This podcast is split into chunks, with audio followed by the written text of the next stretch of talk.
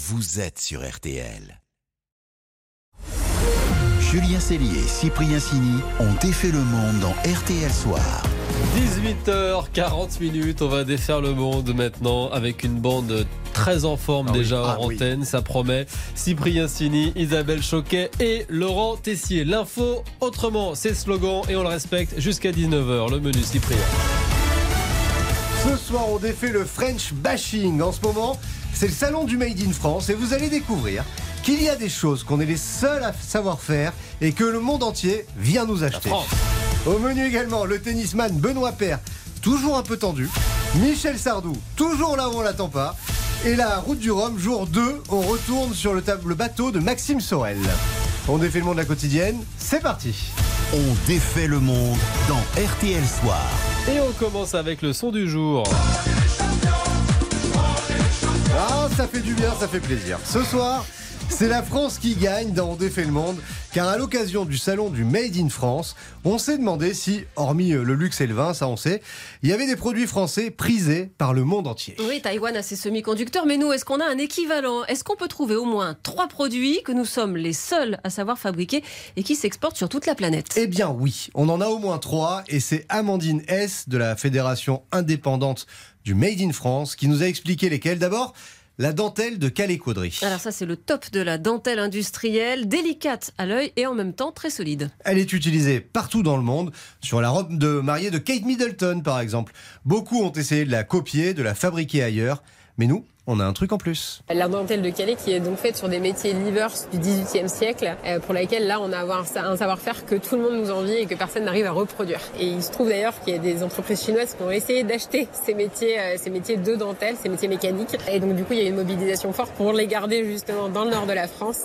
Et c'est pour ça que c'est aussi inimitable parce que c'est encore sur les machines du dix-huitième siècle. Et il y a déjà eu de l'espionnage sur euh, ces métiers? Ah ben oui, vous pensez bien. De toute façon, malgré de l'espionnage, en fait les techniques de façonnage de ces métiers qui ont été faits donc euh, il y a des centaines d'années ne sont plus reproductibles aujourd'hui. C'est pour ça qu'en fait, euh, à, à défaut d'essayer de reproduire les machines, on a essayé de se les approprier, ce qui heureusement n'a pas fonctionné. Et oui, on est les seuls à avoir les machines, donc on est les seuls à le faire et tout le monde nous envie. Ça, c'est la France. Et dans les industries de pointe, est-ce qu'on a un savoir-faire bleu, blanc, rouge particulier? Bien sûr, la carte à puce. Alors ça, on l'a inventé, on nous l'a copié, mais on reste en avance et au-dessus du lot.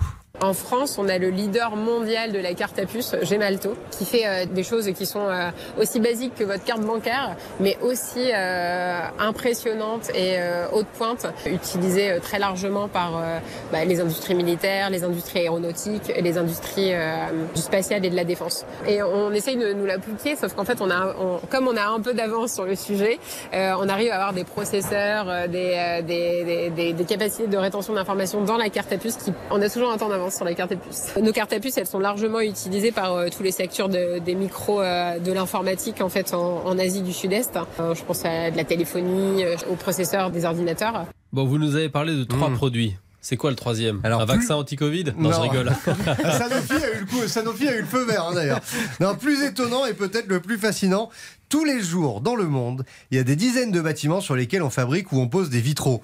Eh bien, entre les vitres de couleur, vous savez, il y a des petites baguettes noires. Ouais, ouais, je vois bien. Eh bien, la baguette, c'est français, messieurs, dames. Eh bien, il n'y a plus qu'une seule entreprise mondialement qui sait les faire et donc du coup, tout le monde se les arrache. Ce sont des petits profilés en plomb qui ont comme ça l'air de rien, mais qui ont un savoir-faire qui est détenu dans le nord de la France, également dans l'Oise, et euh, qui fait qu'en fait on n'est pas capable de reproduire euh, ces petits profilés en plomb euh, ailleurs que, ailleurs qu'en France, dans cette entreprise qui a aussi une centaine d'années. Donc dans le monde entier, quand ils veulent faire des vitraux euh, top qualité, ils sont obligés d'avoir ça et donc ils viennent nous les acheter à nous. Exactement, c'est ça, ils viennent acheter chez nous. Donc euh, des, des profilés en plomb euh, pour euh, de la vitrerie d'art. Ah oui, la France qui gagne, messieurs dames.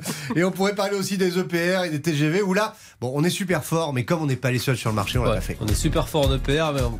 On ouais, bah pas tous, un peu long. On respecte pas toujours le calendrier. Voilà. Voilà. R T L sous les radars. Allez, on défait maintenant l'info passée sous les radars. Cap à l'Est, avec un cimetière d'un nouveau genre en Alsace, Isabelle. Oui, un cimetière dans une forêt, ou plus exactement une forêt transformée en cimetière. Mmh. C'est l'idée du maire écologiste de Mutterscholz dans le Bas-Rhin. Une idée qu'il est allé chercher bah, de l'autre côté de la frontière, parce qu'en Allemagne, ça existe depuis une vingtaine d'années, les forêts cinéraires, c'est comme ça qu'on dit. Il faut dire que ça a plusieurs avantages. D'abord, c'est une façon de résoudre le problème du manque de place dans les cimetières, un vrai problème. Il y a aussi un avantage écologique, c'est ce que dit le le maire Patrick Barbier dans les colonnes du Parisien, parce que maintenant bah, les deux hectares du site ne seront plus exploités pour leur bois. Ce cimetière sylvestre, il doit être créé l'an prochain si tout va bien, parce qu'un projet du même genre a déjà été retoqué l'an dernier en Haute-Garonne, mais là a priori ça passe. Une centaine d'arbres vont accueillir des urnes, essentiellement des chênes et des hêtres. Il y aura des numéros sur les troncs, une petite plaque au sol avec le nom du défunt. Mais attention, on ne pourra pas déposer de fleurs ou de décorations funéraires parce que c'est trop polluant. En revanche, on pourra organiser des cérémonies dans la clairière. Des dolmens et des bancs en grès vont être installés exprès au pied de deux chênes centenaires. Il faudra compter entre quatre cents et mille deux cents euros pour une sépulture, pour un, un repos éternel en pleine nature. C'est pas mal ça. C'est hein. pas c'est mal. Moi, je, je trouve ouais, l'idée ouais, assez séduisante. Moi aussi. Ah.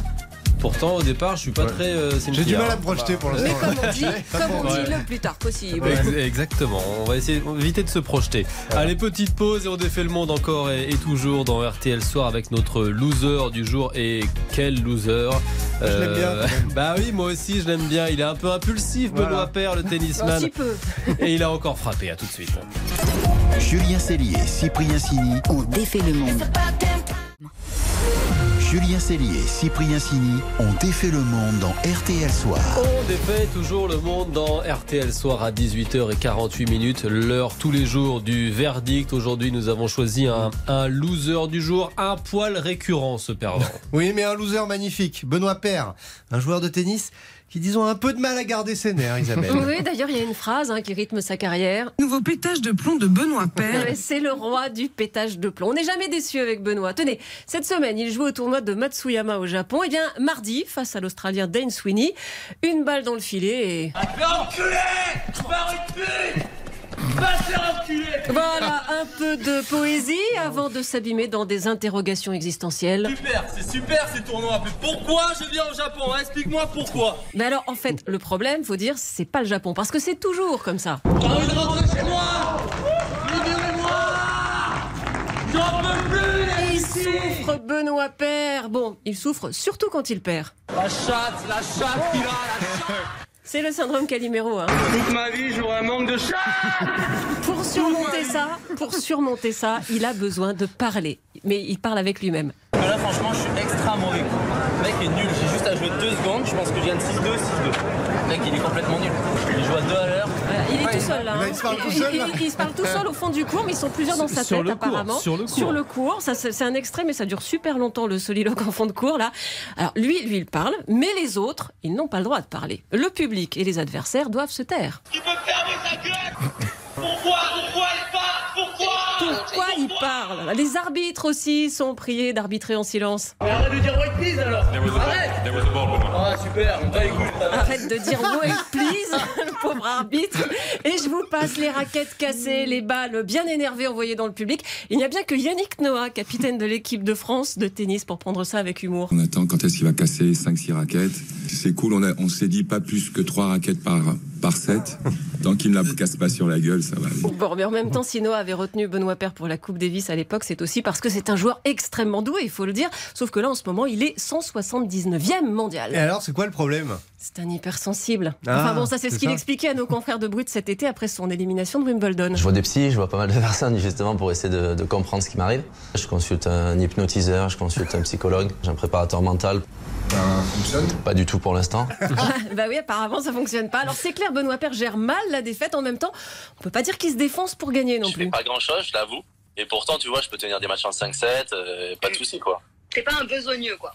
Non, je suis pas un besogneux. Non. Mais non, pas trop. De toute façon, bosser c'est très surfait. Je pense que si je m'étais entraîné beaucoup plus sérieusement, que si j'avais fait beaucoup plus d'efforts, je pense que j'aurais arrêté le tennis très jeune. Ah ouais, très très dangereux de bosser, hein, et pas absolument indispensable en plus. Souvenez-vous quand il a été éliminé dès le premier tour à Monte-Carlo l'an dernier. Rien à foutre et, euh, et je vais rentrer chez moi. Je paye douze mille euros pour être à l'hôtel tranquille. Franchement, c'est, c'est parfait. Bon. Voilà, bon ça c'était sa période Covid. Bien, il l'a vraiment mal vécu le Covid. Euh, logique, hein, parce que son truc à lui c'est de faire la fête. Ce qui amuse d'ailleurs son copain Stan Wawrinka. Benoît, t'arrêtes l'alcool ou les femmes en premier? Ouf, la question piège. Parce que sans alcool, je peux pas aller voir les femmes, mais je pense que j'arrête l'alcool. Les filles, l'alcool, la bourboche avec les potes, les gros mots, la mauvaise foi, mais en fait... tous les sportifs un petit peu du dimanche euh, se reconnaissent en moi. Bah oui, bah, à la fin, bah, Benoît Paire, il est juste comme nous, quoi. Bah, ouais. Puis nous aussi, on s'énerve de temps en temps ouais. quand on fait du sport, hein, ouais. C'est prêt. Au golf. Vous êtes poète, vous aussi, parce qu'on ah, joue ouais. au golf. Non, non. Il fait des trous dans le, dans le, dans le green. Quand il casse le club. Non, non, non, je casse pas le club. Mais on est très attaché à Benoît Paire. Bah oui, ouais, il est un peu comme nous, finalement. Et il est supporter de l'O M. En plus. Ah, bah. C'est le match des infos pour briller au dîner. Le match, le duel, Isabelle face à Laurent, qui perd souvent. Ah oui, oui. Euh, qui oh, détient la meilleure info pour briller tout à l'heure au dîner. Suspense total, les foyers français n'en peuvent plus. Isabelle mène vingt-six vingt et Laurent va tenter de limiter les dégâts en nous parlant de Michel Sardou. Il nous en a parlé toute la journée de toute façon. Oui. Il revient, alléluia. Mon info pour briller, c'est que Michel Sardou est un fan absolu de musique métal.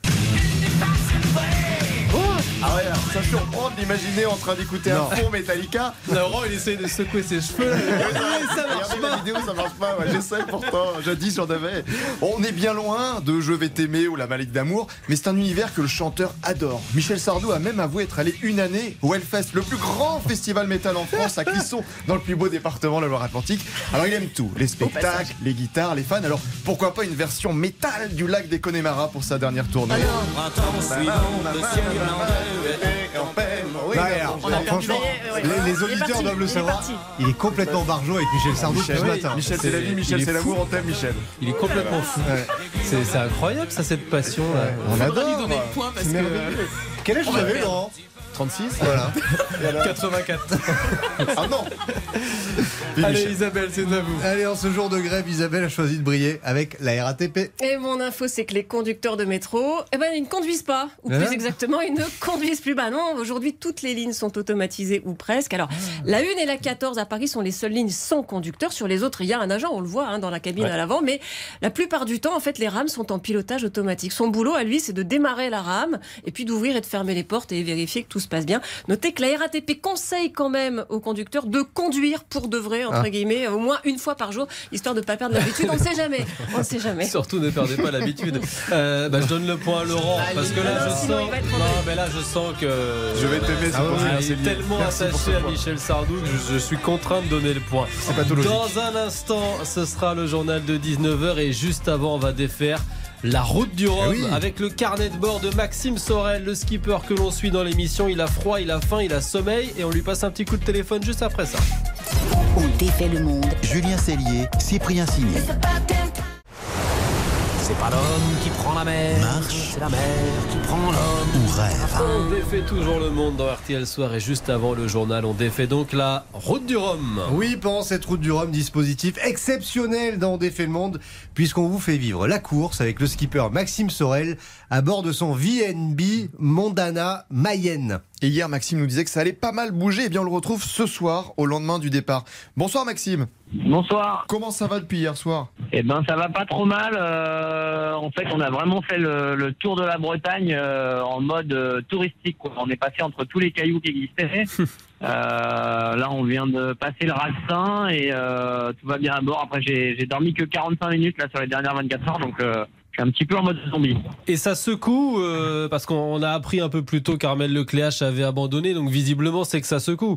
Ouais, on est en, environ dans deux mètres cinquante de creux, le vent a molli, donc c'est pas hyper agréable. Et euh, là, on va aller chercher un, un front dépressionnaire, donc euh, du vent très fort et encore plus de merde.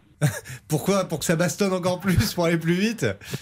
Ah, si seulement on avait le choix. Non, non, tout simplement parce qu'en fait, il faut qu'on arrive à se glisser en dessous de l'anticyclone des Açores. Et pour ça, bah, il faut faire de l'ouest, puis du sud derrière le, la dépression. Et alors là, il y a encore du monde autour de vous ou euh, ça y est, les bateaux sont éparpillés, on voit plus personne? Eh ben oui, oui, oui, là, c'est des tout petits points noirs. Hein, euh, je les vois mieux la nuit avec leur lumière. Mais euh, non, c'est vrai que sur, si on regarde la carto de la course, on a l'impression que les bateaux sont côte-côte, mais là, on est quand même assez loin les uns des autres. Hein. Bon, et vous tenez là quarante-cinq minutes de sommeil, c'est, ça, ça commence à être compliqué, non? Ouais, ça commence à être compliqué. Euh, là, on, justement, on fait de l'ouest, il euh, y a moins de, de trafic, donc il y a moins de cargo. Je vais pouvoir euh, commencer à faire des vraies siestes, et ça, ça va, ça va faire du bien, là, il est temps. Et alors, on, vous n'avez pas dormi pendant vingt-quatre heures quasiment. Est-ce que vous avez eu le temps de manger? Ouais, ouais, ouais. Alors j'ai grignoté. Euh, j'ai pas pu me faire de chaud parce que ça, ça bougeait pas mal. Du coup, c'est assez dangereux de faire chauffer de l'eau. Euh, mais j'ai mangé des salades de pâtes que j'avais préparées, euh, donc du frais, quoi. Et ça caille? Il fait froid? Et ouais, ça caille, ouais. Il fait tout gris, ça caille. Enfin, bref, euh, voilà quoi, chaud d'ambiance. La Bretagne tonique, quoi. Ouais, c'est ça, c'est la Bretagne tonique. Euh, je pense qu'il fait meilleur dans, dans votre studio. Euh, après, euh, ça ressemble à l'Irlande, donc euh, c'est pas mal aussi l'Irlande. Ouais. Bon, en tout cas, on vous avait promis euh, la route du Rhum comme si vous y étiez, grâce on à Maxime Sorel. Sur V N B Mondana Mayenne, on y est, quoi. Ben, merci Maxime, on prend des nouvelles très vite hein, pour ce carnet de bord. Merci, bonne soirée à tous. À bon courage vite. Et bon vent, surtout. Ouais. Bon courage. Bon courage, ouais. Merci les amis d'en défait le monde. Demain dix-huit heures quarante, c'est vendredi, donc on refera nos régions dans R T L Soir.